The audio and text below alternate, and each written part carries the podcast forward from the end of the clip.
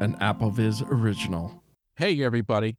It's me, Thomas, and Mike Malarsie coming your way. I just wanted to kind of tell you before the show starts today that we have a small announcement, kind of a big announcement, really.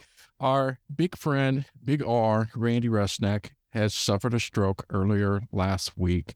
Uh, good news is that he is expected to recover fully, from what I understand. Um, he is still in the hospital, and they are soon going to be moving to a non uh, critical rooms for him to stay in to continue to watch over him and do some physical therapy with his speech. As I understand it, it has affected his speech.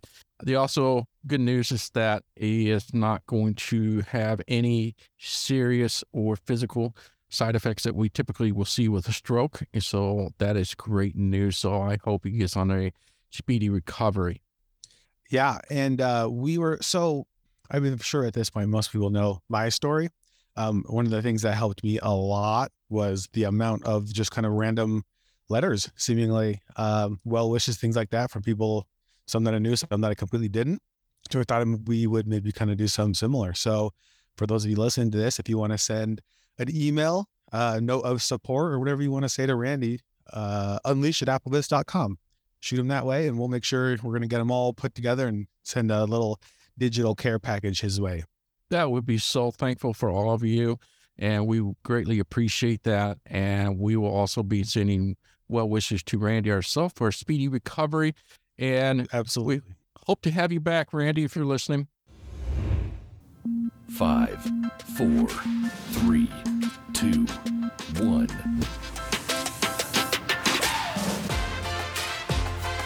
Hello and welcome to AppleVis Unleashed for March 2023. My name is Thomas Domville, also known as AnonyMouse, and as always, we got our co-host Mike Malarsie. Howdy, Mike. Hello, how are you? It's good to hear from you, buddy. It's good to be here. Spring is in the air. I'm I'm excited. All right. You know, we just had our first day of spring up here in the northern hemisphere. I am so ready for warm weather and sunny days. That is what I'm hoping for. Yep. I'm done with the winter blues. It's time for spring and summer for me, my favorite time of the year. Uh, we also have a special guest with us, guys, for a co host, and that is Darcy Burnard from Mac Accessibility. How are you, Darcy? Hey, good to be here with you guys. We have been wanting for you to come on, and I'm so glad and happy that you were able to get on with us. You have been running Mac accessibility for, gosh, a long time. How long has that been going? Well, Maccessibility we've been doing since 2009, but prior to that, I had an, another uh, podcast with my girlfriend Holly. We we started in 2006 called the Screenless Switchers, and it was um because back then they, they, there was a big thing with Apple, like their whole switcher campaign. So we had Screenless Switchers, and so yeah, I've been I've been podcasting about Apple stuff since mid 2006. Gosh, what that'd be what seven years? Yeah, I don't know if anyone else is doing it yet. At least from from a voiceover standpoint, there were certainly things like you know the MacCast and things like that. There and Mac OS Ken, I think, might have been him. He was probably doing his thing then, but I, I think that might have been the we might have been the first one from an accessibility standpoint. That's cool. So if, if anybody if you haven't heard of Maccessibility, you should. It is not just for the Mac, and they talk about just about everything underneath the sun when it comes to Apple related news as well. Um, they have a great set of group of people on there. As he mentioned, Holly is one of those people that always is there with them. Sometimes I think I hear, oh gosh, a little bit of everybody, really. Yeah, Robin Christopherson's there a lot. Uh, Shelly Brisbane, um, uh, Robert Carter recently joined us. Mm-hmm. Um, who you probably know from the Tech Doctor podcast. Um, so yeah, it's it's it's a good group of people over there. You do that what like every two weeks, except for summer, you take a little break. We take some time off in the summer, and you know sometimes over holidays and and whatnot. But mostly it's every two weeks. Great show. You guys were on it long before I was, and so I I you guys are my mentor when it comes to podcasting. yeah, All right. Well, this month, guys, so we had something brand new that we developed and introduced into AppleVis, and that is what we call the Apple Vision Accessibility the AppleVis report card. So basically, a summary is that this is a report card on based on a number of things that we had our community vote on, and it's out of a five system. So in other words, one is terrible, five is great. And we had a really in depth, comprehensive podcast with the team with this. And for this, I'm just going to do just a brief highlight summary of a couple things I'd like to point out and get some inputs from you guys, especially now that we got Darcy with the Mac side. So we're kind of weak on that side, but I would love to hear from both of you. So let's just cover just a few things. And I thought we'd talk about the iOS first, as a lot of people in our listeners are iPhone users. Um, so, in terms of the iOS or voiceover feature as a whole, as in when you look at the iPhone and you look and say, wow, this is introducing voiceover and what it presents to you. Um, with no surprise, we got a 4.5 out of 5. So I wasn't too surprised with that. And a 4.2 as an overall user experience. Is that something you both um, think that's a pretty good grade, as in to give to Apple saying what VoiceOver has present to us? I think so. Yeah, I think that's fair actually, because I mean it is functional. I would not say it's perfect, but as far as all the different accessible tech that I've used, especially in terms of phones, definitely the highest rated in my opinion.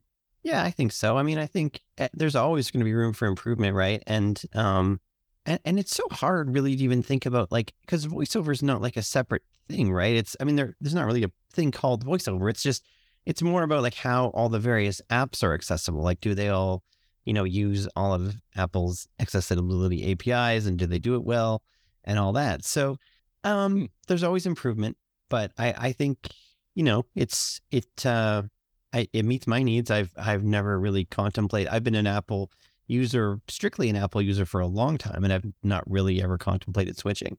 Yeah. You know, I, I, I agree with you, Darcy, is that it's the experience as a whole, as in the features and everything. VoiceOver is just something, a subset of that to make the experience wonderful as a whole.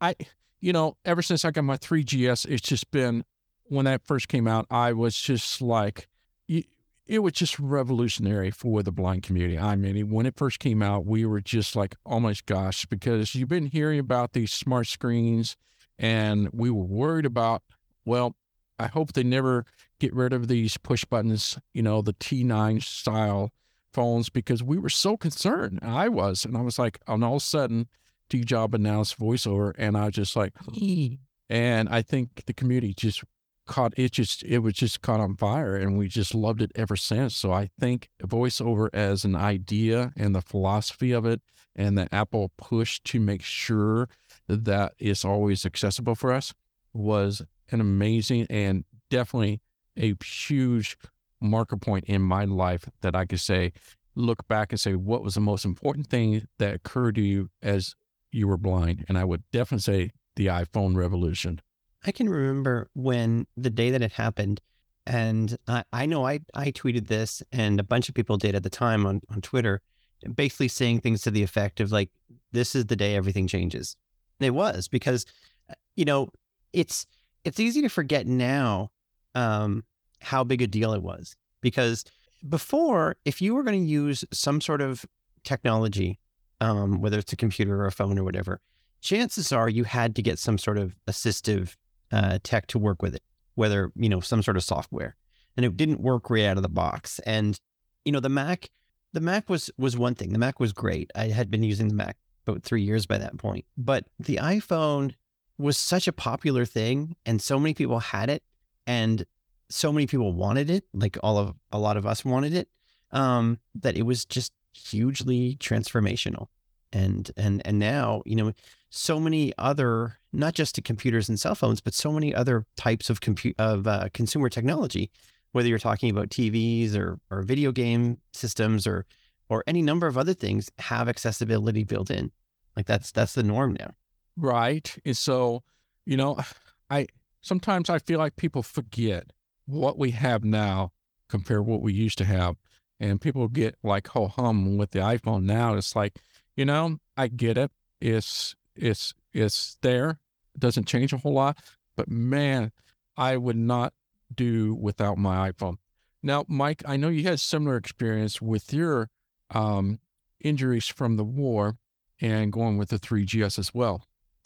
I think my first iPhone might have been the 4S actually.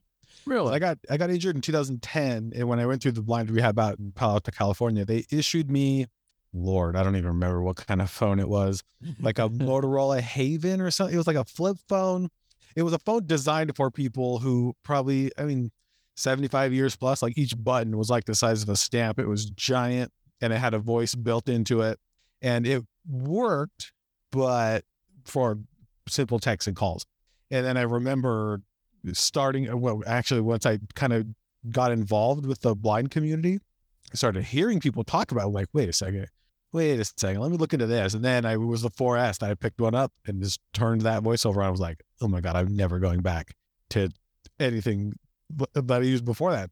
Actual buttons and just flip phones or little slidey phones it all just it was instantly kind of obsolete. When you're telling me even though you know a big chunk of these apps in here don't work I could do all of these things. And now there's light detectors. I remember back when I was doing my own podcast of saying multiple times, like now actually, like of all the times for someone like me to kind of be thrust into this world that I was not at all prepared for or even really thought about, uh, it's kind of like the best time because like this is becoming a popular thing and the people are becoming aware of this and actually trying to have it baked in like we're talking about and I mean, just the other day, I'm I'm dating a girl who bought the new Hogwarts game, and this the first time she launched it, it took her straight to the accessibility menu where there was options to toggle on the Oh, menu wow. narrator and all this kind of stuff. I'm like, that's really cool. I have no idea beyond that if it's accessible or not, but at least that was at the beginning. There's uh, someone's thinking about it, and I just love that that has become so much more common.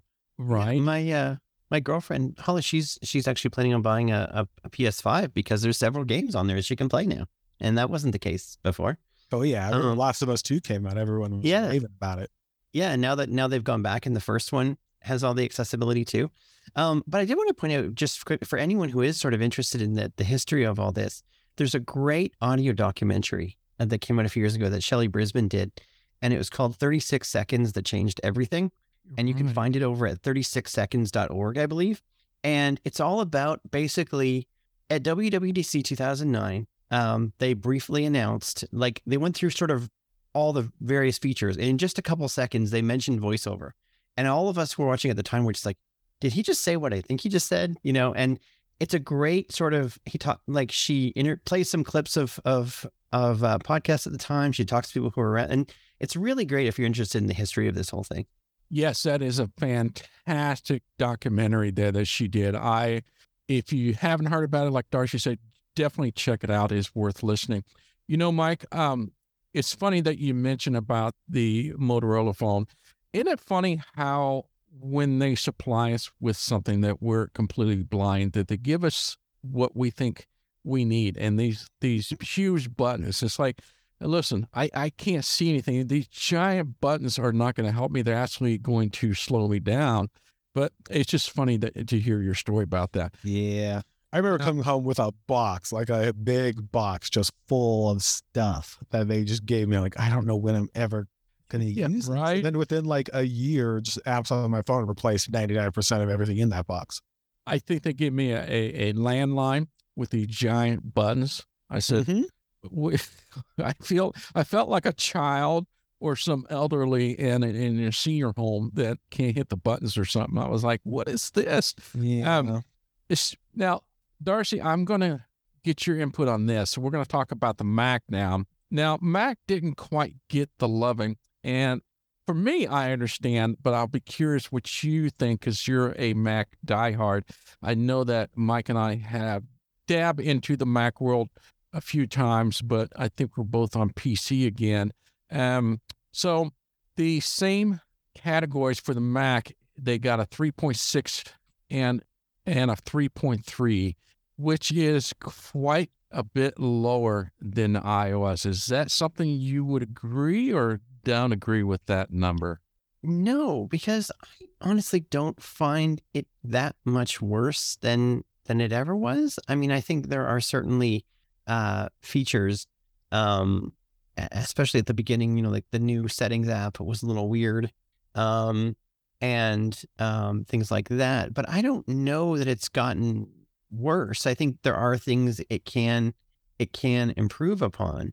Um, I- wonder sometimes if it's if it's a situation where people who don't use the Mac very much eh, go to use it and it's not because there's a whole very a different model of how you work with it, the whole like interaction model, and I know that throws a lot of people off.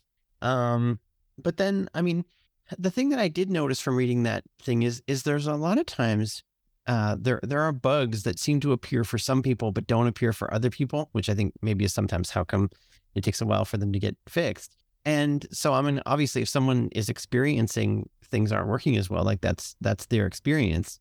But I I don't know. I mean, I still use the Mac um, all the time. I mean, I, I actually it's funny. Uh, a few months ago, I had to use Windows for something, and I didn't know how to do anything. My Windows knowledge is well, my Windows knowledge doesn't really extend past Windows XP, so I don't know anything about Windows.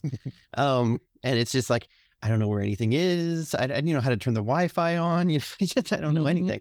Um, so it's it's hard for me to to to get because I I'm not going back and forth. But I can tell you that like the stuff that I do, I, I can I can still do it, you know, perfectly well. And you know, with things like um, uh, I use shortcuts a lot. I use the the shortcuts app. I'm I'm a big kind of proponent of that on all the Apple platforms.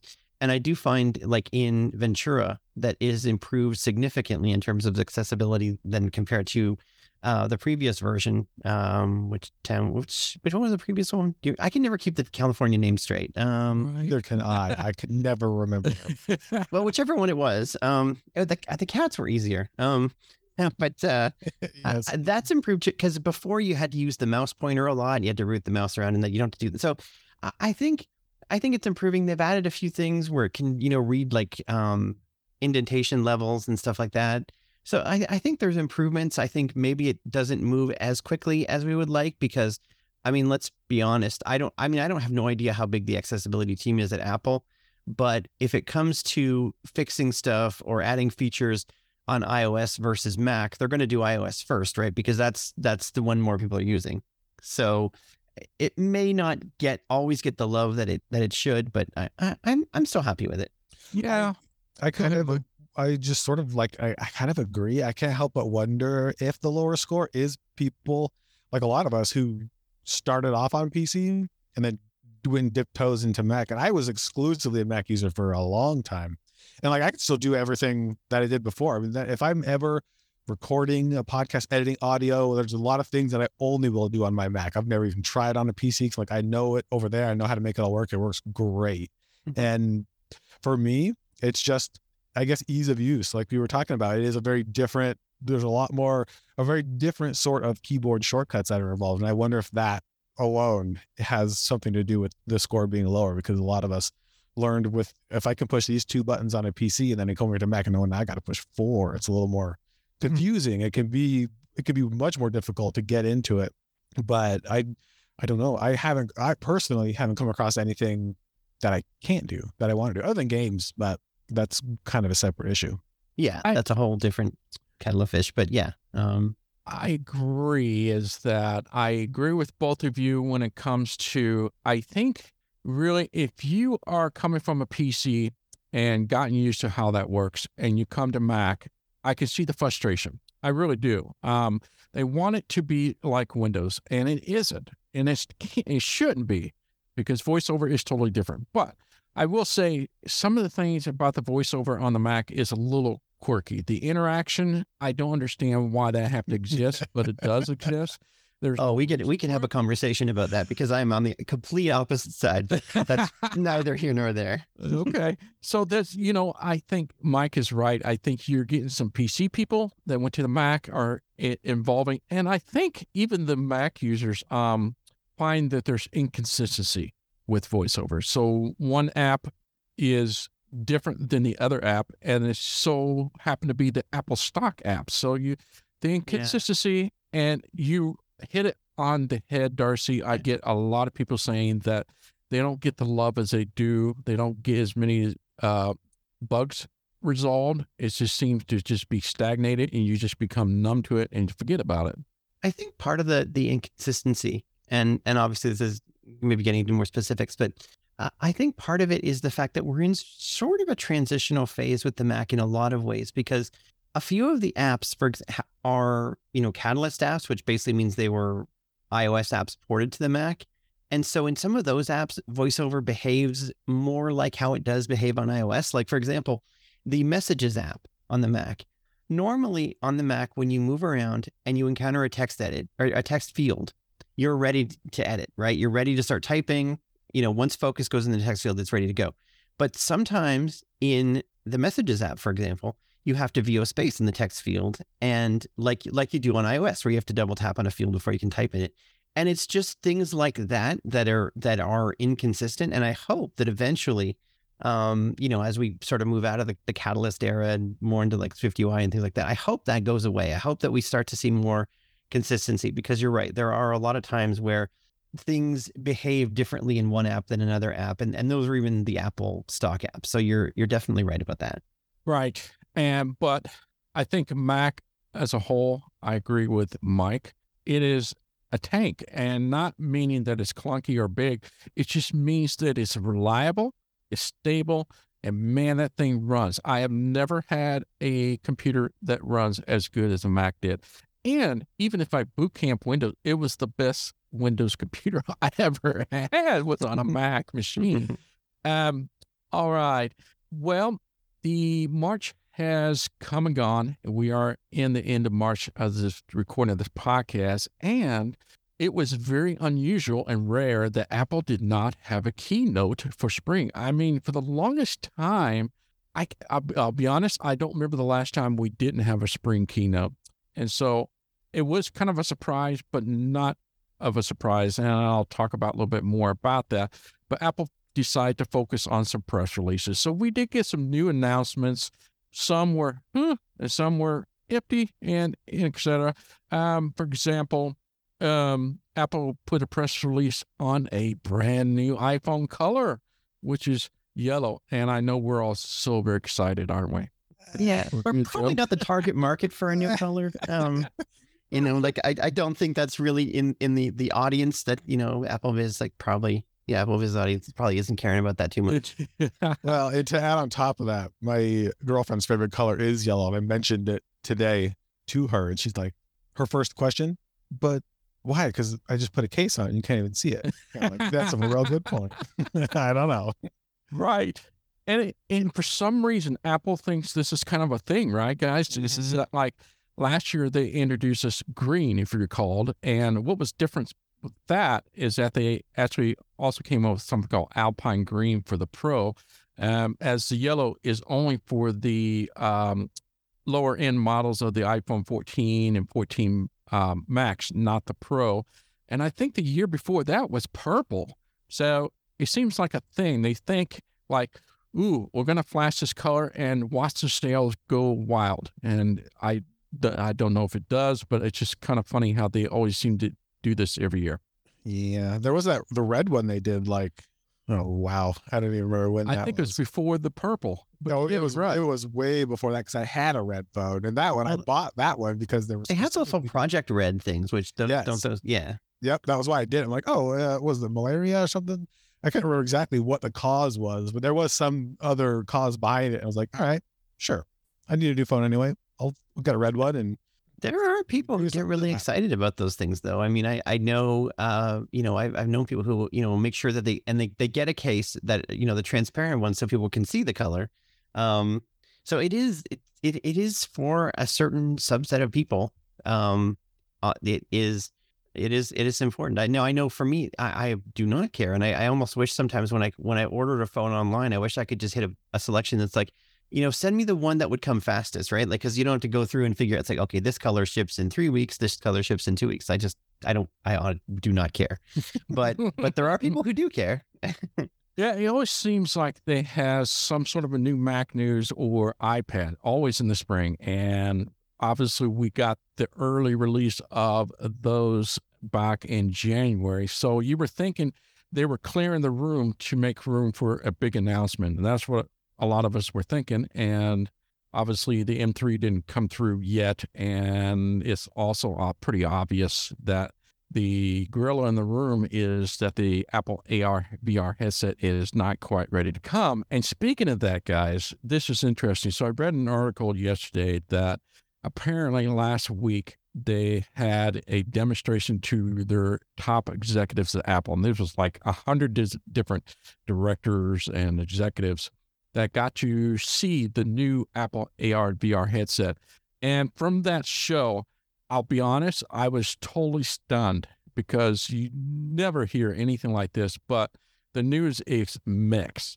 And usually when they introduce a product, they're all behind it gung ho, say this is going to be fabulous.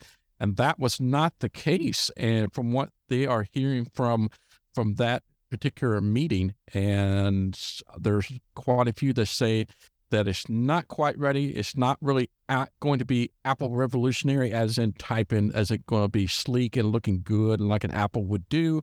It's more now designed kind of early as they weren't able to meet some of the expectation of technology wise that Apple wanted. So I think Mike mentioned it last month. It looks like a ski goggle, and that's what they said. And it's not going to fit over your glasses. And so, gosh, did you guys hear about that? And, oh, yeah. Like, yeah.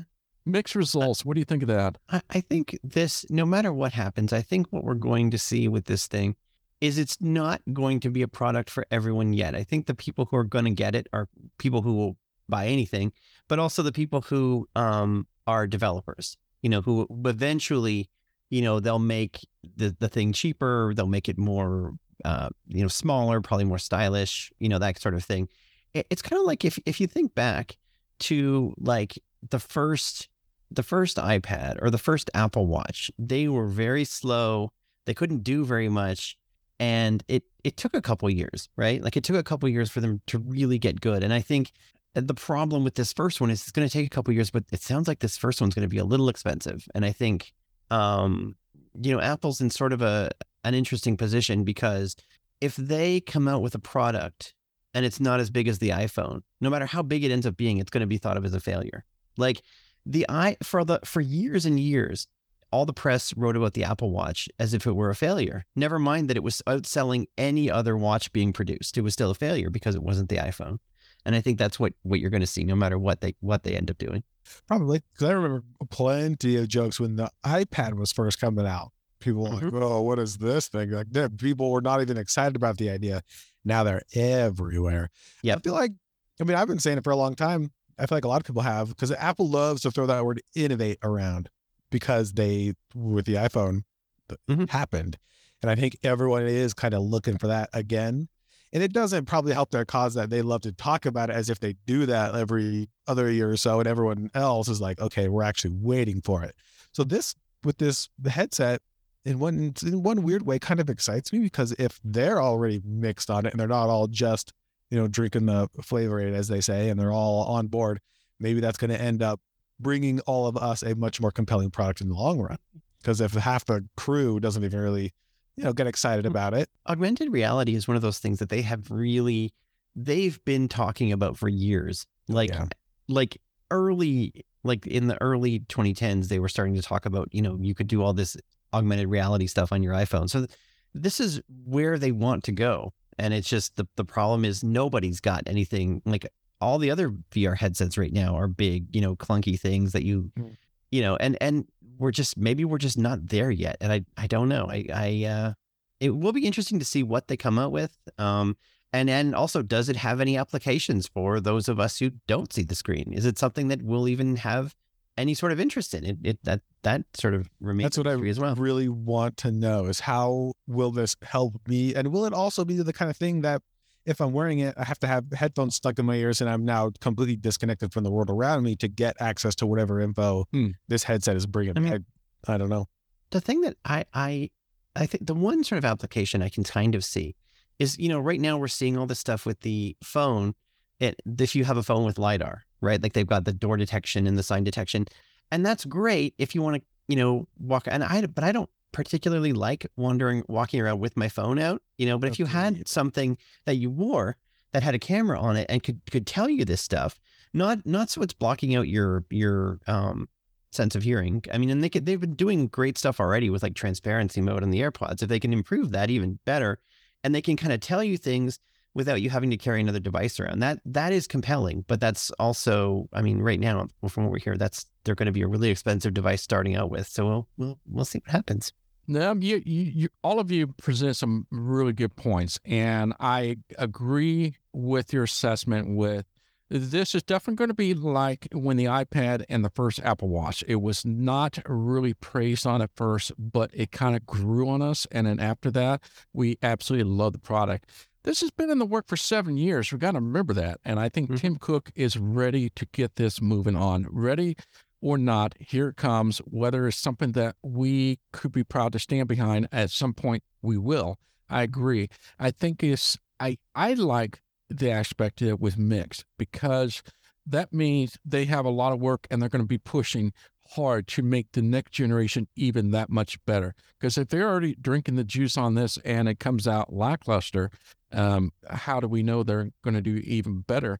But you're right. It's going to be very pricey, about three grand, I hear. And I think it's going to be geared towards for businesses and for people that um, can't live without a new Apple product. Of course, it can be a niche market, but as a general public, I don't think it'd be that popular first. Um, as Darcy says, I I think personally myself that I predict this is going to be a big thing for those in the blind community. I bet it's the accessibility things you can do with it is going to be sweet. And it's going to be interesting to see what they add to this, what we call the Reality Pro. Um, I think that's the name of the device that they're going to call it. What apps is going to be able to be in there? Can you imagine Aira, Envision, Be My Eyes, Seeing AI, put them all into this one thing, Oko or OKO, all these things, Zuzanka. Um, if those all can be on a set, yeah, that's going to be huge because, as you may or not know, Envision's been using these uh, Google Glass for their glasses, but Google just made an announcement the other day they're stop making Google Glass, and I was like, ooh. I wonder what that's going to do for Envision. And Envision made a kind of a very vague statement saying, we still support the glass that we have sold. We're still going to honor the warranty and you still get all those things. But they didn't say, are they going to continue with that with no glass? What are they going to go with? So it'll be interesting. They're supposed to come out next month with a statement what their uh, roadmap is going to be for Envision. But you have to admit this is going to be a, a shot across the bow to Envision and Orcam and all those other folks. I would imagine so, because I'm sure it's got to have a camera. Like, I mean, it has to have a camera, right? So, I well, I think it, even just to do with the the augmented reality stuff that they want to do. So, yeah, for accessibility, um, you know, like it, it's going to be amazing, and I, I'm looking forward to all the things that we haven't even thought of yet. Like, I remember when the iPhone first came out, people were like, "Why do I need to buy? Why do I care about a camera? Why do I need to have a phone with a camera?" But now look at all the things we can do with a camera. You know, right? And it's it's it's pretty amazing where where we've come and and and it is also worth talking about too about you know we talked about the watch and the ipad but when the first iphone came out it, it didn't necessarily light the world on fire either. It took a couple years no. the first version was only on at&t in the us i don't even know if it was in canada. You had to like like jailbreak it and stuff and it was it was super expensive and it didn't do anything. Like you could there were no apps yet. So oh. it, it took a little while. It, it you know we we I, think some people tend to to retcon that a little bit and be like, you know, it, it, it blew the world on, to set the world on fire on the first day, but it didn't. It took a couple years. Right. And, you know, the camera base is not just for like seeing things and helping us with LiDAR. Think it's also for gestures. So my understanding is you'll be able to swipe your hands and do different gestures so that you do this air gesture um, while you're with a guide dog. I, wow, that's that would be amazing. So there's so many um, questions, but we'll have to wait. You know, obviously now people are saying it'll come out in June for WWDC, but you know what? I'm not even sure. But it seems like if they show the executives, it, has got to be getting close. It's got to be getting close. Um, some of the announcement that Apple decided to press release too was the new Apple Music Classical app. For those that love classical music, well, you get your own app now. Now, this will work with the Apple Music subscription. So if you have Apple Music subscription, well, you'll be able to head over to App Store and download Apple Music classical stuff. I I am kind of at loss with this. Um, I know it's been in the works for a couple years, and but I don't understand, or I should say, it's interesting that this genre gets its own app. Um, and on top of that, it's for the iPhone only. So it's not you, you don't see iPad get its own. It's not for the Apple Watch. It's not for the Mac. And but the Android is coming. So I was just kind of at loss. I'm glad for it. And I downloaded this morning and it looks exactly like Apple Music. So I've heard people say, yeah. Yeah. Have you looked at it? I haven't, but I read there's actually a really good article, a really good review over uh, over on Six Colors that uh, Dan Moren did, and um, it sounds like I, I think the reason they went with it having its own app, well, I know they bought a company. They bought a, a company that made a classical music app. But I think also uh, part of it is the way classical music uh, works. And, I, and I'm by far not an expert in this in this genre, but uh, you know, you could look up. You might be interested in, you know, maybe a specific composer, but you might also be interested in a certain performance. Um they have you know different types like it's it's sorted better because i think you know if you just search for like beethoven in apple music you're going to get all kinds of it, it, but it's it's you can you can search more in more detailed ways. Um there's these special i guess there's these catalog numbers that that uh classical music stuff has and it's just it's more it's just like it's the same music right i don't think they have any extra music but it's it's just organized in more of a way for the the classical music uh, person. It might be Right. geared a bit toward like super music nerds. Because I was actually just talking to someone like a week or two ago saying, I wish I could filter out everything that wasn't in the key of D minor specifically. I only would want, I don't even remember why I was talking about that, but I wonder if this could, it sounds like it might be able to do something like that, or if you're looking for like a certain mood, regardless of composer or anything, you just want a certain key, you could pull up all that kind of stuff. That would be cool. I mean, I, I'm not really into classical music, but I would love those features in Spotify or just Apple Music in general. Right. yeah. Um, yeah, you're you're both right. I did take a peek. There is like um subgenre of classical, and there's tons of them. I was like, oh, I never thought about that. Orchestra, um, piano. Um, there's so many different forms of classical music, and but that could be the same for rock. You know, there's alternative, there's indie, there's Yeah. um, But there's something, also things like you can search. I'm pretty sure you can like say, and classical music people know about this stuff. Like say you're interested in music that's conducted, an orchestra that has a certain conductor. You know, Mm. there are famous conductors, things like that. Like all kinds of just metadata that that um you know other other genres they don't care. But you're right. There, I think every every genre has um could be improved. Like you know, for certain like going into the rock uh, genre. There, there are things like, say, for example, you're interested in classic rock. Well, they might have done like a remaster of an album, right? And there's no way to like they end up putting in the the the, the name of the track, you know, like you know something like be like you know 2019 remaster or something like that, which is sort of awkward. But so so maybe they, they will eventually branch branch this out in, into other things. But but classical music might be a, a good starting place because there's just so much stuff that's different compared to other other genres. Definitely. I, I think for any classical users out there are going to love this app. I can see why they would love it. Um, it's definitely designed for classical users. And um, so that is another release they made. The other announcement they made is that I didn't see a whole lot of talk about this, but I was thinking for the blind community, this might be something useful. Um, is that you can now shop with a specialist for iPhone over the video with Apple. So no more having to go to the Apple store if you are interested in an iPhone. You need questions about it. You want to know which models is going to be best for you. Talk to about warranties and maybe even talking about financing. And those all can be done by video now. Uh, the only downside of this is only for the US at this time. And I was kind of surprised because, you know, there seems to be a lot more Apple stores here. No, I, I, I, I get it. There's a lot of people still in these states that are hours away from an Apple store to be able to experience um, that you get when you go to an Apple store. But now you get that experience by video. And it is open from 7 a.m. to 7 p.m. Pacific time. And you can go to apple.com slash shop slash buy dash iPhone.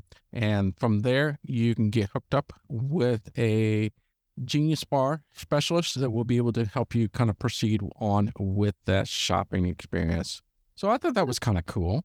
Yeah, I think that's great for people like you say who who are who are not close to an Apple store, and even if you are, um, you know, sometimes the Apple stores are are very very busy and very kind of there's you know there's a lot going on, and if you don't know what you need, because like you know the, a lot of those of us here and probably people listening are, are familiar with all the new models and they know they kind of know what the differences are. But if you're not that into it and you don't know you you've got like four different models of the current year and then they still have the 13s for sale and they may even sell the 12 i'm not even sure but um, i don't know what they, they currently sell in their uh, you know as new but if you didn't know what you needed it, it might be a little overwhelming so this this would be great for i think a certain segment of of people we have one because of live Idaho. There's an Apple store in Boise. Other than that one, the next nearest one is in Salt Lake. And I think I've been to the Apple store here one time, and it was, I, it was crazy. It was so yeah. busy, lines out the door, and I like walked uh-huh. by. I was like, I'm never ever going here again. And I do. I am 100 percent the store that just buys online because I don't want to deal mm-hmm. with 500 people. I get it. Store. right. Um, no, I, I agree with you. It's always busy. So if you are in um, for shopping for a new iPhone or never been to iPhone, this is probably something for you. I would love to see this be expanded to more, to like Apple Watch, um, Mac especially. Um, wouldn't that be kind of cool to just kind of go over because you know those are some big purchases, and I can see a lot of people that want to go to the Mac, but uh, have some reservation and they have questions and they feel uncomfortable going to store. So I think this is a great start. Um, I at least want to present this to everybody to let them know that this exists and to use it because it's there for you to try out. I was going to say, I suspect they will, if it's successful in the US, that they'll roll it out into other places. Because one of the things um, that I, I, do really like about Apple, um, being that I'm Canadian, is they do tend to you know, unless there's some sort of issue where they can't, they do tend to to really focus on international. Like even if something starts out in the U.S. first, it's not long before it it it branches out into other places. So it, it wouldn't surprise me if we see it, you know, in Canada and in Europe and stuff like that soon. Right. I totally agree. We had a huge announcement just about a week or two ago on Be My Eyes. They now have a new tool, which is in beta, and it's now powered by the OpenAI GPT, which you can sign up now to be on a waiting list. Just go to the Be My Eyes app, go towards the bottom where it says a virtual volunteer access. Just double tap on that, and that'll put you on the waiting list. And once you're on the waiting list, it'll say pending next to it, and hopefully you'll have access to it. Now, let's get into this. I saw a uh, a demonstration by a gal named Lucy. Um, she had a YouTube of her experience with this new GPT with Be My Eyes, and it at the end she was in tears. It was that moving, and she had a I, I don't remember what it was. It was Vogue or some magazine that she was able to take pictures of some of the models in there, and she asked what is on this page. It told them that there's like four models in here, and she's and then ask her, "Would you like me to describe the outfit on the first one?" She said yes, and it was able to say it was this nice gown and has pearls and all this stuff, and it was very impressive and detailed. And she was just blown away, just like all of us did. Um, so I wanted to put that feelers out there for those who haven't heard about it. Get signed up. It is going to be interesting of the results. So I'll ask what you guys think of this before I kind of weigh in on this, uh, this new GPT and Be My Eyes. I'm intrigued, I think would probably be the best way to put it. Because reading the article, it even talks about you could show it the inside of your fridge and it'll tell you what's in it and then recommend possible recipes based on what's there. Like the possibilities seem huge. And I went down a little bit of a rabbit hole with this AI chatbot thing that they're using. And there are apps in the App Store, and it even says in the description you could give it some prompts. If you want a movie script, it'll do it. If you do want an essay, boom, they got it. Like it sounds like this thing can do a lot. And to take that kind of power and put it into something like this, that I don't know. I, I'm actually really kind of excited about what it can do.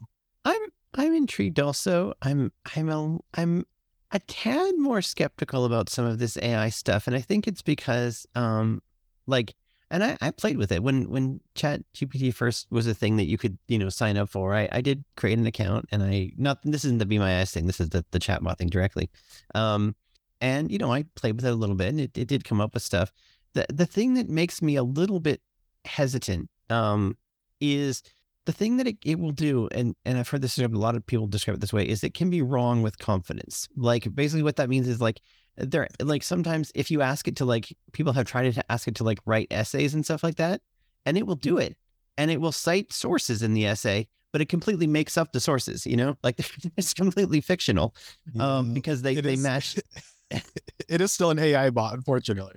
Yeah it doesn't it doesn't really know what it's doing it just it just is matching you know based on things. So i'm it i hope this this kind of stuff pans out. I'm like i said a little bit skeptical. I i really hope i'm wrong. This is one of those things i really hope i'm wrong about but we'll we'll see. I i uh I don't. You might not be though, because it does kind of bring to my mind that story not very long ago that they had that rapping AI that ended up Mm, getting yeah. dropped because they got super racist and oh like there, there's weird stuff like that that seems to happen with things like this. So I don't know. I'm I'm very curious to see. How yeah, like there was that one that there was that one that they plugged into Twitter and it went from like you know talking about how beautiful the day was within an hour it was talking about like Nazi stuff and just Uh-huh. real- so it's like um I mean it only it only can do what we feed it right and Right, right. and sometimes if you just give it raw access to the internet you you wouldn't necessarily want that but yeah, raw access access to the internet is not good for anything. Trying to build a no an identity, I guess. no um, I agree with all of you guys on this. Um, I'm with Darcy. I'm a little skeptical with it at first, but you know, this is a new generation, so we can't expect it to be perfect. So there's going to be some flaws in there. Um, so the way I see it, guys, is that for those that are concerned that don't want to use Be My Eyes because they're kind of afraid because it's a video or they have don't want to be able to talk to someone this is a, a great opportunity to help those people that were kind of hesitant to use Be My Eyes. Now they can get some of the same results and hopefully get you in the ballpark. Now, like Mike was saying, that's what they advertise is that they took a picture of it, what's in the fridge, and then from base what it sees, it gives you a recipe. I'll tell you, this is what I've been seeing and hearing is that I'm even skeptical with that. Not so much that it can identify things in the fridge. I'm sure it can, and I'm sure it can give you a recipe. But I've heard mixed results about recipes, and don't take those recipes by word. I heard that the mixing results, like um, you need two cups of flours, end up being like you need five cups of flour, and it's like I don't they that's a big difference right. It's that's what I've heard with some of the recipes, and so I was like, hmm, don't take everything for granted. But you know, it is AI. It's not perfect, but if it could at least tell Lucy what's this on that page, what she's wearing, and get the ballpark idea, that's huge. And without having to ask somebody for it, and I think this is going to be wonderful tool. And I heard from the Be My Eyes folks if the confident level is not high of the statement it's giving to you, it's going to suggest you can I connect you with a um, an assistant that can talk to you about it. And so I thought that was great, and I'm glad that they were able to figure out the confident meter on what the page is. So, um, like for example, I think he mentioned about he was looking at ov- um, an oven toaster, but for some reason the screen only showed the toaster word, and so it was thinking that it was a toaster, not an oven toaster. So it gave incorrect information. Mhm. Um, so things like that's going to happen, but I really like to see this come out. And you know what I really would like to see is not only that is in this. Can you imagine? This is Microsoft um, that purchased into this GPT, and they're the only one with the new, the fourth model GPT. Put it in seeing AI. What do you guys think of that? Oh yeah, that's got to happen, right? Yep. Right, Just it, it would just be. I would surprise. It would surprise me if they didn't do that. right. Um, because why wouldn't they? I kind of like the fact too that they're not kind of touting this as a replacement for the actual side of volunteers and more of a supplement to them. Because Yeah. that was one of my first thoughts too. Like, oh no, what about all these people that actually like spend their time volunteering to actually help people? They're just gonna get the boot. But I, it does make me glad to hear that it's just an addition to, not instead of. Right. Yeah. Now, Scott Davert made a good point. He mentioned, he says, this would be great if if it's text based. So for those that are deaf blind that can't use Be My Eyes, and if they can use this virtual assistant, and if it's written out in text, oh wow, I didn't even think about that. That's and that like, opens up a whole new thing. Yeah, right, I would So hope I- that would be an option. I would be surprised if it wasn't. You know, right, because it's just talking back to you. There's no reason why it couldn't be text. So right? Um, i- so when you hear other people's perspective on it like that, then I'm the more it makes me think like, wow, this is really going to help people. Um, so with that, guys, um, so we just got the new iOS 16.4 that came out. Was it yesterday? Um, the time Yep. of this podcast They came out yesterday. some new things in here that I was not expecting. and That is the voice isolation for cell phone. I was like, wait a minute. I thought we already had some sort of a uh, ambient reduction, but apparently not over the cell phone. I was like, I was kind of confused on that. But anyway, there is a voice isolation item. So when you are on a phone call, there is a mic button. And if you do a long press on the mic button, it'll have the option to voice isolation to turn on. I have not tried it yet to see if it's accessible. And plus, if that's something that's turned on all the time, or if I have to turn on each and every time I make a call, that'd be a pain in the butt. I, I would like to think that it would be a thing that just kind of remembers your preference. I I'll just so. leave it at that. I haven't messed with it either.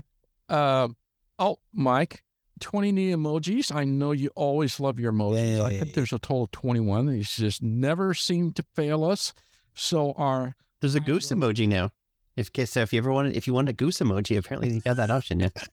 oh, So You know, I don't understand it. so that might be the might be worth it updating right then. You know, Well, see, just our, our our our vocabulary is increasing, so we're going to have all visual hieroglyphic language of our own. Um, this is kind of a big one. We mentioned it. I I don't think people realize how big this is. Is now we're able to get push notification based on web apps. Um, let me explain that a little bit. So, web apps are such that they're not real apps that goes on your home screen although there could be like a shortcut to a web that contains a web app. Um, Office 365 is a good example. They use web apps, and now you can get notification if it needs to be pushed to you that are not installed on your phone, if that makes sense. I think this is kind of a big deal.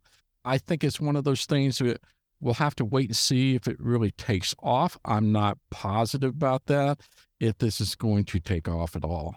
It might, and apparently, if you do have, because if you do have the um, an an app on like a, a a shortcut to a web app on your home screen, it can do like the badge, like if you know, like where it puts the numbers. Apparently, that's something it can do. You know, so that's that's pretty neat. Um, and uh, we we will see. I mean, I- I know just in terms of accessibility, sometimes you know web apps are not always the most accessible things anyway. But it will be interesting to see um, if uh, what websites take advantage of, like which ones they take advantage, which ones take advantage of it and whatnot. That's pretty cool that it does a badge. I Yeah. that would be pretty cool. I like that. And you know, I don't know, Darcy. I mean, I guess it's a way to get around the Apple Store uh, rules and policies. So it's kind of, sort of, kind of a side loading, but not really. If that makes sense. That was where my mind went first. Sort of, yeah, yeah. I mean, like if there's anything that you use that isn't isn't available in the App Store, that that uh, that might be an option for sure. I haven't thought about that until now. Um, and of course, they have new optimize and improvement for crash detection. We'll see if those roller coaster fanatics out there still get crash detection going off. As I mentioned, I had to turn mine off when I went to Walt Disney World because we have so many people activating the crash detection with their Apple Watch. What a deal. But um, let's see. Now, one of the users on AppleVis pointed out something I have not tried yet because I just read it today. This would be interesting because he talks about how in Apple Maps and weather now has changed for voiceover users. So this is kind of new. And when you know when you're in Apple Maps, you get this map in the center and it's completely useless to us. But apparently they made some improvements to it. So if you put your finger in the center and just kind of move around, it's supposed to be more designed for voiceover users to see within their surroundings and etc. And that's the same for the weather map. I am anxious to try that out. I'm not sure. I don't expect a lot of this, but something to point out to uh, try the 16.4. Um, and lastly, or I should say, one of the last things is that they're locking down on beta profile. Now, I might mention this. I can't remember if I have. You, for those that are on beta, well, time has changed, my friend. So if you're on beta now, those configuration profiles are to be gone. You're no longer going to see them. And especially, I think they're getting ready for iOS 17 for this reason meaning that you are no longer going to be able to go to some site out there and download a profile like some people do out there. You'll actually have to be a developer or a public tester to be able to use it because it's now right bit built into your phone. You just go to settings and software update. And within there, you can select what profile you have. So if you have a developer or the public, um, you just tap on that and then your beta shows up there. So there's no more uh, profiles to download. Interesting move on Apple's part. Um, this is interesting. My last one here, I want to say it fixed over 30 exploits. Now, I got to ask you guys about this. Now, I think it's wonderful. Don't get me wrong. And it seems like they always come out with security fixes and all that cool stuff, right? But 30 sounds like a lot. It always seems like, but why is it that uh, on the same note, I look over here and they have a 16.4 jailbreak available. It's, it's like, what are you fixing? yeah, they, they missed that one apparently. Right? It's yeah. like, hmm, apparently you're still missing it. It always seems like they got, oh, yeah, these are squashing some serious exploits and serious issues that you need to get. And meanwhile, here comes a jailbreak version. And for those that don't know how jailbreak works, is that it uses some sort of a vulnerability exploit to gain access to your phone to unlock it so you can jailbreak it. Um, so I think it's just kind of ironic that they boasted about 30 exploits, but yet on the other side of the news, I see jailbreak is available 16.4. Yeah, back when I used to jailbreak, every every time a new update came out, I would wait a month or two or so, and then the jailbreak would come out afterward once they found a new hole. But this one, they just I don't know. I don't know if they just overlooked it or or just like, okay, who cares? Right? It's or maybe fixing something entirely different. I don't. I don't really know. In a few days, if there's a if there's a sixteen point four point one, then we know that that's what they're. yeah, probably. right? It's like you know, that it's like why aren't you downloading, finding out about Pegasus or downloading the jailbreak to find out what it is so you can fix those holes? But it doesn't seem like they ever get ahead of the game on this. But Anywho, it does fix some voiceover accessibility bugs, which is great. Some of the um, bothersome ones with the braille display, losing connection when they try to access the notification center is fixed, which is great news. But we still have some handful of other quirks not been fixed. Now, speaking of iOS, let's jump into iOS 17. So these are all speculation. Of course, Apple has been cracking down on news, what gets leaked out or not. But there's some of these speculations are based on news and articles that we've seen and that we talked in the past. And so one of those things is we talked about before is the next generation CarPlay, um, which is supposed to be the 2.0 of CarPlay. That would be very welcome as it's pretty basic right now for users. Um, but the big one a lot of people are wanting are changes to Siri. Now we had this discussion come a month ago about the new discussion about Siri 2.0 coming out that comes with better recognition and better information um, based so they can catch up with Google and the A lady. But they had this pretty cool article that, that I sent you guys about how convoluted and how bad the code is is for Siri. It is so bad just to add a single new phrase or word to the Siri takes six weeks. That's ridiculous. It's crazy. This actually, for me, I feel like every time we've talked about Siri, I've just had this big kind of vague question mark. Like, how does it work? Why is it so bad? Why is it so complicated?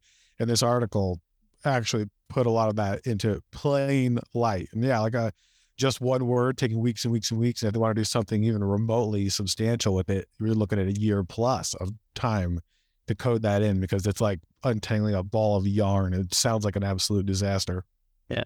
Well, I can only imagine if you just think about even uh, like just something like Siri, all the different things it has to understand, but not only not only in English, but in all the other languages it supports, right? So you can like it's it's hard you can imagine that it would just be very convoluted and especially since you know they they bought Siri from another from someone else. It used to be a third party thing and and you know who knows what what it was like then. So um yeah, hopefully they can they can fix it. They can get it they can make it better than it is now. Yeah, I mean anything will be better than what they got now, right? I was Um, sec- I was secretly kind of hoping for them to just say, "All right, we are we've redone it from the ground up. It's right? like They things will be familiar, but like for their own sake, like just redo the framework of how you can insert a word and make it where you can just type it and hit enter. Right. Something like I don't. That's obviously very simplified from someone who has very little coding experience, but the idea, Well, just from what they were saying, of having that be my job on a day to day basis, that's I Yeah. would hate that. I, I think for me, for the most part, I'm I'm okay with with with Siri. Like I, it does what I want, but I what I want it to do is it I want it to be more sort of aware of what I'm doing. Like for example, if if say I use the the phrase, which I won't say because I don't, but um, you know, a bunch of things can respond, whether it's my phone, my watch, my iPad, my HomePod. But I want the thing to respond that makes sense to respond. Like I'll I will ask sometimes like, what's what's the battery level on my phone? right? And if if just my phone is there, it can answer it and tell me this is the battery. But if the i if the HomePod is nearby, the phone will give up. It's like, oh, the HomePod's got this, and then the HomePod's like, it's like, I'm sorry, I can't tell you the the uh, charge on your iPhone. It's like, it's like, well, why didn't you let the iPhone take it? You know, like, Yeah. what, like, I, I that's that. Those are the kind of things that I want. Like, um, just to, to be more sort of contextually aware, or like if there's something I do a lot, you know, do that first, right? Like I use I use a handful of shortcuts that I've made, um, to to do different things, and you know, those are things I run all the time. So maybe if you don't understand what I mean, think, okay, well, this sounds like the thing that he asks for all the time. So maybe maybe look at that first kind of thing. So that those are the kind of things that I I hoping we see in this new improved Siri. well, sure, Darcy. It's coming to you in the near future, 2025.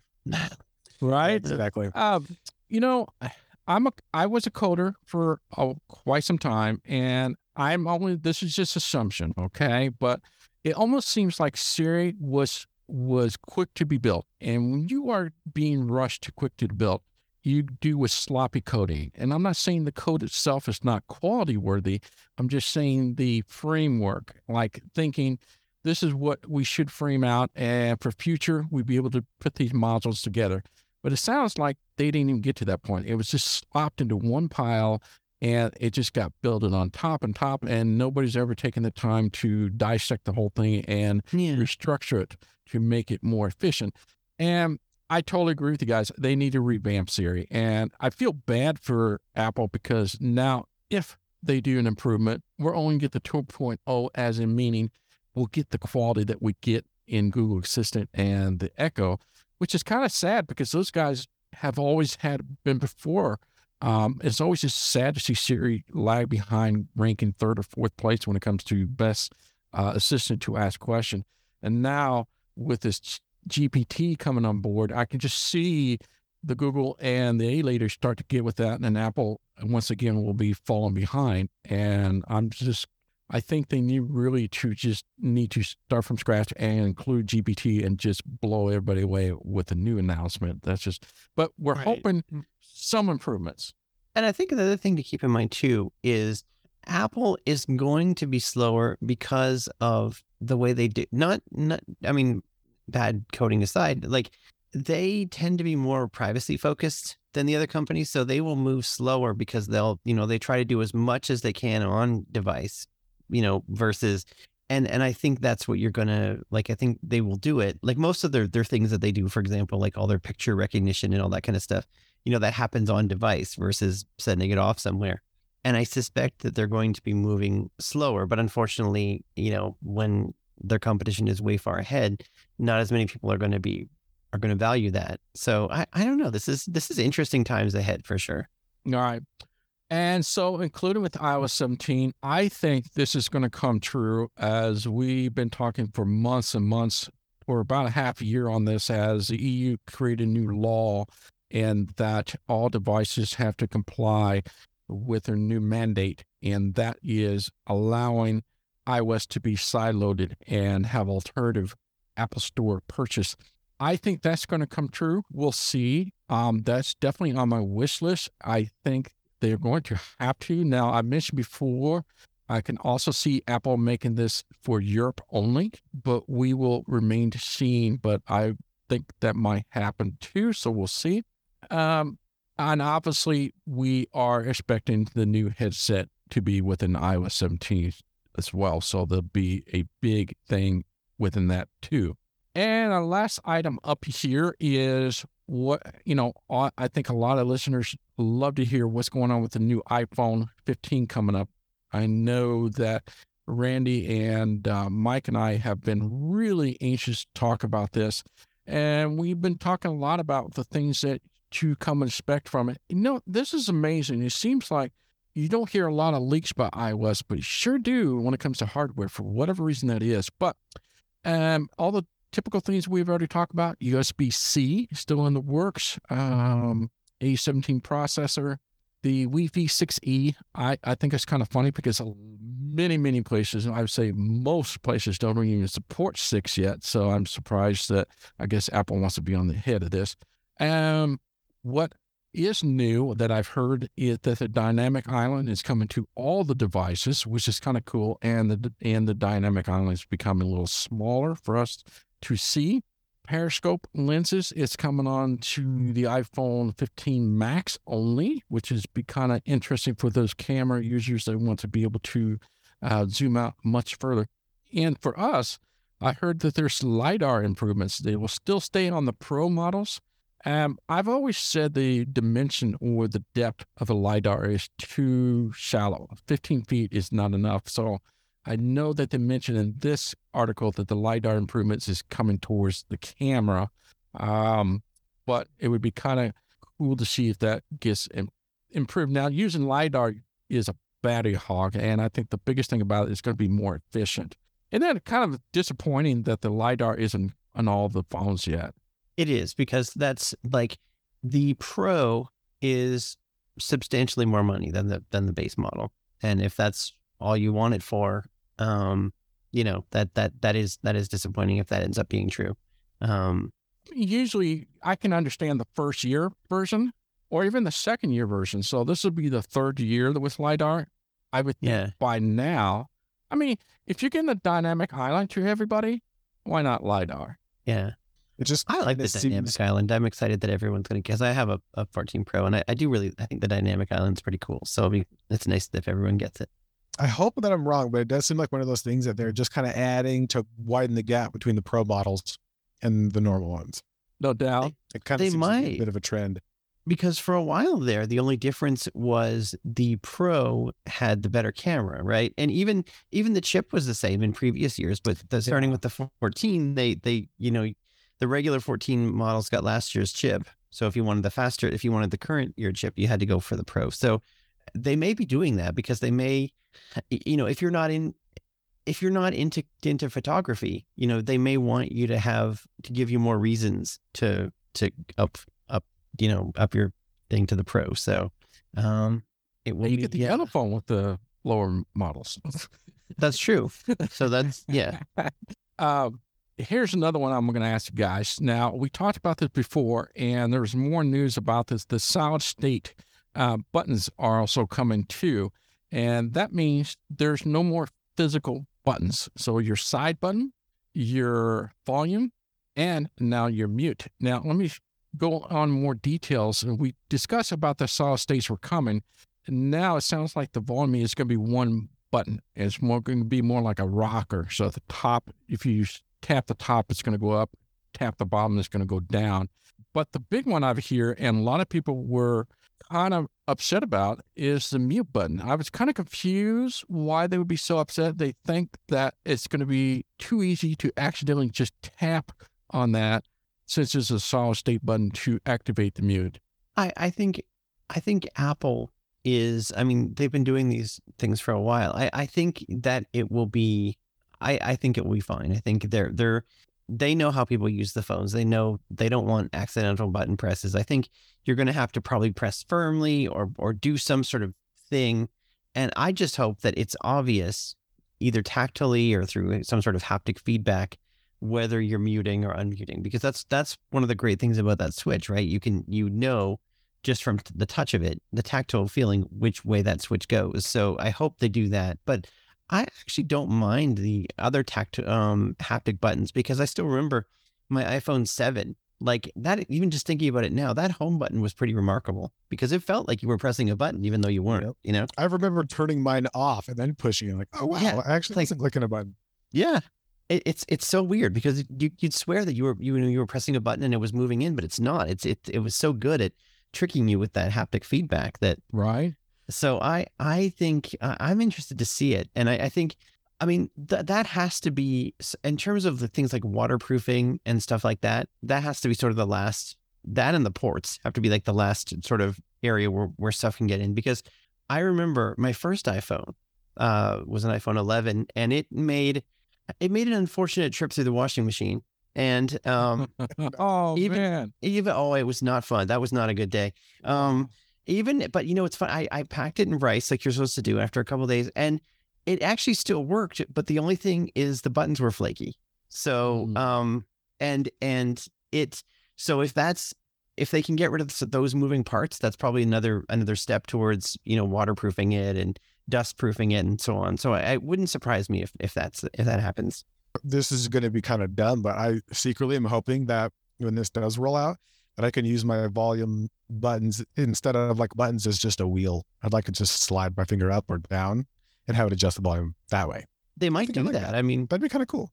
because you know that I always I think back to the uh, yeah I don't know if, if if either of you guys had a had a like an actual iPad iPod or not, but that click click wheel was a cool cool interface. You know, just moving I like- finger around that wheel. Um, and so yeah, and and I think uh, I could see them doing that. I could see them having a, having a slide rather than you know press press like five or six times, like you know slide your finger up and down. It, it wouldn't surprise me if they did that. It'd be fun. I love the iPod, the the clicker, the click wheel. Mm. That was incredible. I love the feeling. I love the sensation. Mhm. Um, so yeah, I think this is going to be the biggest thing for those that are blind when they grab this phone. What's going to be different? Um, you know, the little things like the processors and stuff is always good, but when it comes to like what big differences is it going to be for the blind, I think that's going to be huge because, like you said, the the home button was incredible sensation to make it feel like that's a real button. But when the phone's off, it's like, oh my God, that's just glass. There really isn't a button there. Yeah. Um, my understanding, they're going to put two more haptic engine in there. So they're going to put one towards the side button and one over by the volume button. So they're going to get that sensation feel. And as for the mute, I I think it's overhyped. I think people are already whining about it. But I, you know, knowing Apple, it will do something to help you with making that easier to trans uh, over to.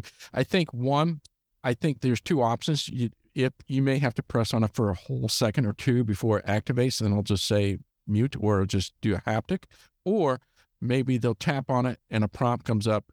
Were you meant to mute this? Yes, no. I don't know which, but I think something's going to happen like that. I totally agree. But with a solid state, wow, like you said, Darcy, I can't think of anything else other than the USB is the only port that's open, and obviously your um, speakers and microphone, but those are pretty much waterproof already. You've seen that in Apple Watch. You can dive with that thing with the, even though it has a grill for the speakers. Um, it, it is getting to a step closer. I'm getting excited for it, but there's some new information I thought I'd pass along. And now to the very last segment here is what is news in AppleVis. This is where I kind of cover what's going on in AppleVis, obviously with the Apple report card that's going to be coming back every year. I like to go over some apps that I found this month that I like to point out. I did a podcast on this, and that is the OKO AI Copilot for the blind. And this particular app is pretty sweet.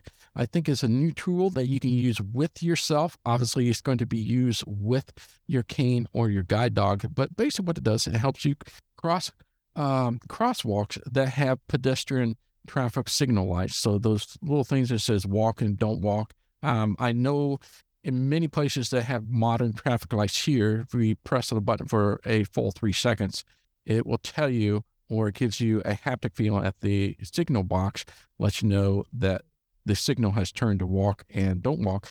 But sometimes if you use an older devices, they don't have that, or the maintenance that's not talking to you anymore. This is a great app to help you.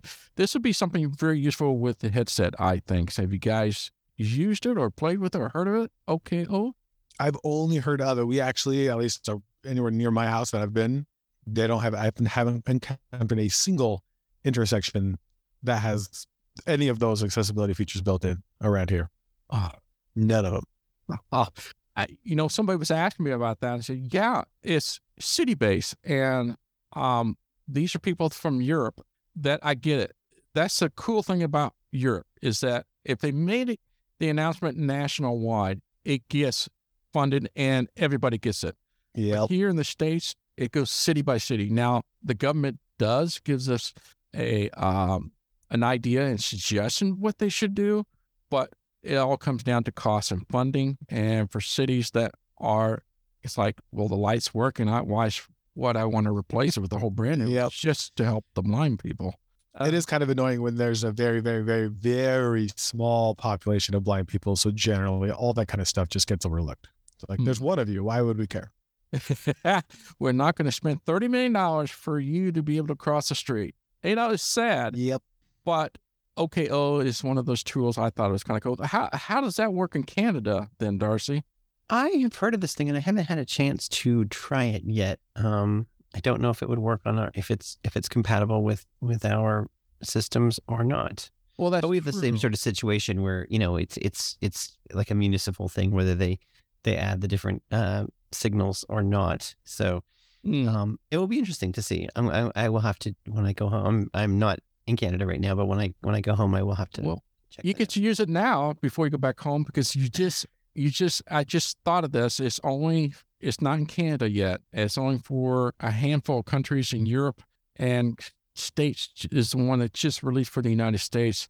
Um, but I was curious about how the system works in Canada when in terms of uh, updating their traffic lights. So you pretty much answered that, pretty much like the states almost. Mm-hmm. Um, so if you haven't heard about it, check it out. OKO, OK, and the letter O. And the next one I want to talk about, this is kind of almost there. It's about 98% accessible. If you're a Mastodon and if you're looking for a free alternative to your Metatext, I Metatext is hands down the best, but I noticed it start to be a little bit quirky as the Meta, Mastodon start to update different version on their servers. Um, there is something to watch. And I've been talking to a guy that is in charge of accessibility on ice cubes, and he is making a huge stride. The last two version was massive, as in terms it made almost everything accessible, about 98%. There's still some quirks on it. We're working on trying to hammer out. So maybe the next two version. Um, if you haven't heard about it, definitely check it out. The one thing I love about Ice Cubes is that the functionality is rich. There's a lot of things you can do with it, but yet simple. It's not as complex as Mona. Mona is great Mastodon, but it's paid. It's going to be kind of pricey. But if you're in the free area, check out Ice Cubes. And last thing I wanted to mention, what I love about Ice Cubes is notification. I have multiple accounts, and when I'm using other apps and they give me notification, it just says notification from uh, Mona or from Toot. What it doesn't tell me is which account. Um, so, but Mastodon, or I should say, um, the Ice Cube does. So when I get a message, it'll say uh, such and such on your Thomas underline Dragon's Cave message or Thomas at mastodonapplevis.com. So it tells you which. And so I highly encourage all of you to check that out if you're seeking for a new free alternative. I think within the next month, it should be really accessible. Do you know if Ice Cube has a Mac version or is it just an iOS thing? Let's see here. Ice cubes.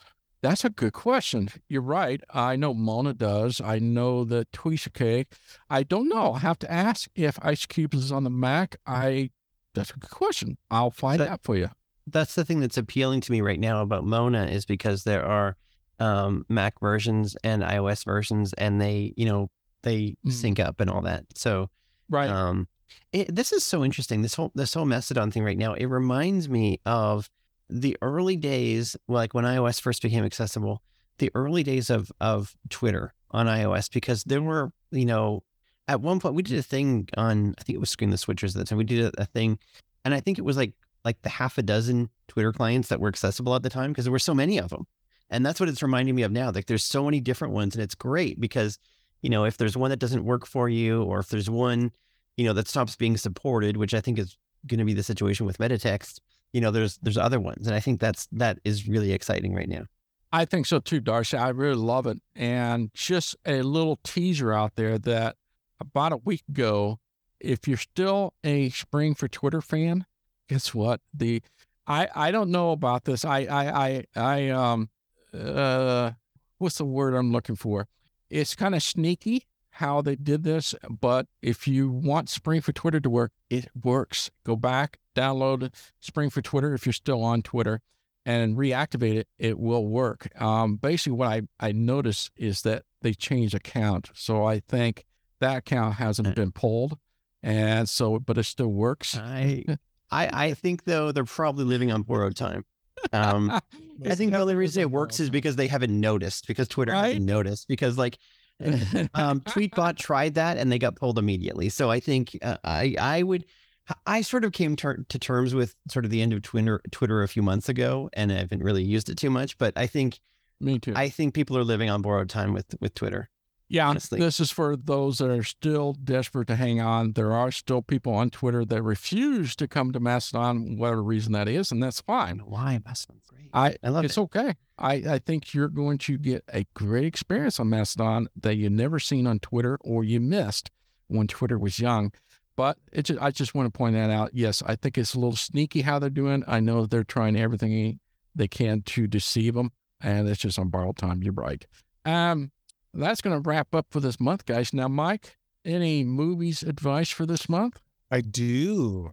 I watched uh, a movie called Mama from 2013. Andy Muschietti is the director. Uh, supernatural horror. It's great and it's kind of adorable, which I know sounds weird, but the whole premise is these two little girls, uh, their parents get killed and they go missing for five years, and then they find them, and then something follows them back and still wants to tuck them in their beds at night. But it's strangely, I mean, it's obviously it's a horror film, but strangely adorable. I actually genuinely love that movie. Very good. Is, is your new girlfriend likes horror movie? Hopefully, She originally said she did not like them, but now a few dozen, a few dozen movies in, uh, Yeah. she changed her mind. She's actually picked some of the scariest ones that we've ever seen. So wow. she's You have to say, hey, that's a requirement to be dating with me. We have I to watch this, right? She's been a good sport. She's been a very good sport about it, and we've watched Good. so many good movies. um, and don't forget the Dungeon Dragon movie comes out uh, this week. Actually, this week, yeah, yeah. Yep. We'll see how dumb or good this will be. it's supposed to be good. That's why I hear. Like the people that made it or supposedly play the game. So I'm hoping Mm. we're gonna find out. We're gonna Right. see it. Uh, Darcy, it is a pleasure, my man. I love having you on, and we are so blessed to have you to come on with us today. Oh, it was my pleasure. Thanks for having me. You betcha. Um, you want to tell everybody how to access your podcast and any contact information you want to share? Uh, absolutely. You can find the Maccessibility podcast at maccessibility.net. So, like accessibility with an M at the beginning. Um, and you can find Maccessibility in your podcatcher of choice. Um, you can find me on Mastodon at DHS Darcy, so DHS D A R C Y, at dragonscave.space. And I should also point out, I've been doing over the last couple months uh, over on the ACB community, and you can find their podcast. I've been doing a sort of a series of Zoom calls where I've been teaching people how to use um, shortcuts for iOS, and I've been sort of doing some tutorials there. So if you look for the ACB community podcast, you can find my shortcuts tutorials there. Cool. I I I'll be checking that out, Darcy. I love it. All right. Well, you tell everybody on the Maccessibility team hello from the gang at AppleVis Unleashed. Uh, big shout out to you guys. Thank you for doing what you're doing. Awesome podcast. I love it. I listen to all of your your cast that you guys do over there. All right. So I am Thomas Domville, also known as AnonyMouse. Until next month, I'll see you later. Bye bye. Please feel free to contact the AppleVis Unleashed team with a feedback, tips, or questions at unleashed at applevis.com or call at 816 287 1482. This AppleVis podcast has been brought to you by the community of applevis.com for the latest in resources and tips and tricks to get you the best experience from your Apple device. Visit www.applevis.com. Thank you.